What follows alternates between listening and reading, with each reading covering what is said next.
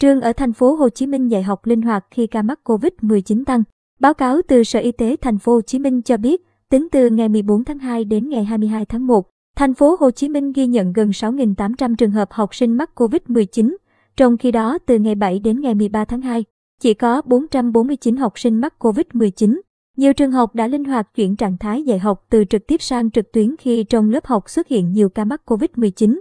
Theo một số trường học ở thành phố Hồ Chí Minh, việc xuất hiện ca mắc COVID-19 đều nằm trong dự báo của thành phố khi mở cửa lại trường học. Chính vì vậy, nhà trường đã làm công tác tư tưởng cho phụ huynh cũng như lên sẵn phương án khi có học sinh phải nghỉ học để theo dõi sức khỏe.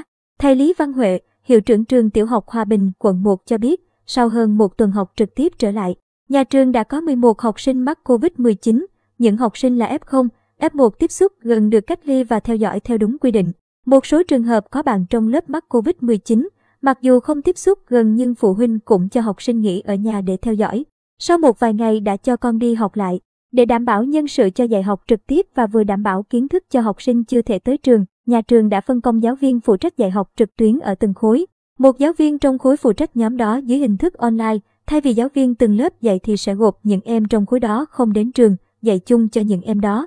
Thầy Huệ cho biết, tương tự, thầy Cao Đức Khoa, hiệu trưởng trường trung học cơ sở Huỳnh Khương Ninh, quận 1 cho hay, trường cũng tăng cường biện pháp phòng dịch theo hướng dẫn của ngành y tế, nhất là với học sinh khối 6 chưa được tiêm vaccine.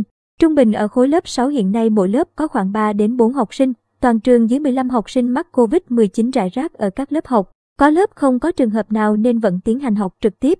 Bên cạnh đó, nhà trường cũng xây dựng kế hoạch dự kiến và các tình huống nếu số lượng ca mắc COVID-19 tăng cao. Tuy nhiên, trường vẫn chưa áp dụng vì tình hình đang được kiểm soát.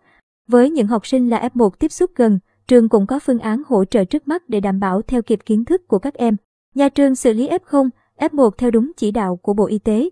Nhà trường luôn hỗ trợ các em bằng cách up bài lên website của trường để phụ huynh có thể lấy bài xuống cho các em xem được khi ở nhà. Có sự hỗ trợ của các bạn trong lớp, giáo viên chủ nhiệm và đồng thời giáo viên sẵn sàng luôn luôn hỗ trợ thông qua điện thoại, thầy Cao Đức Khoa nói.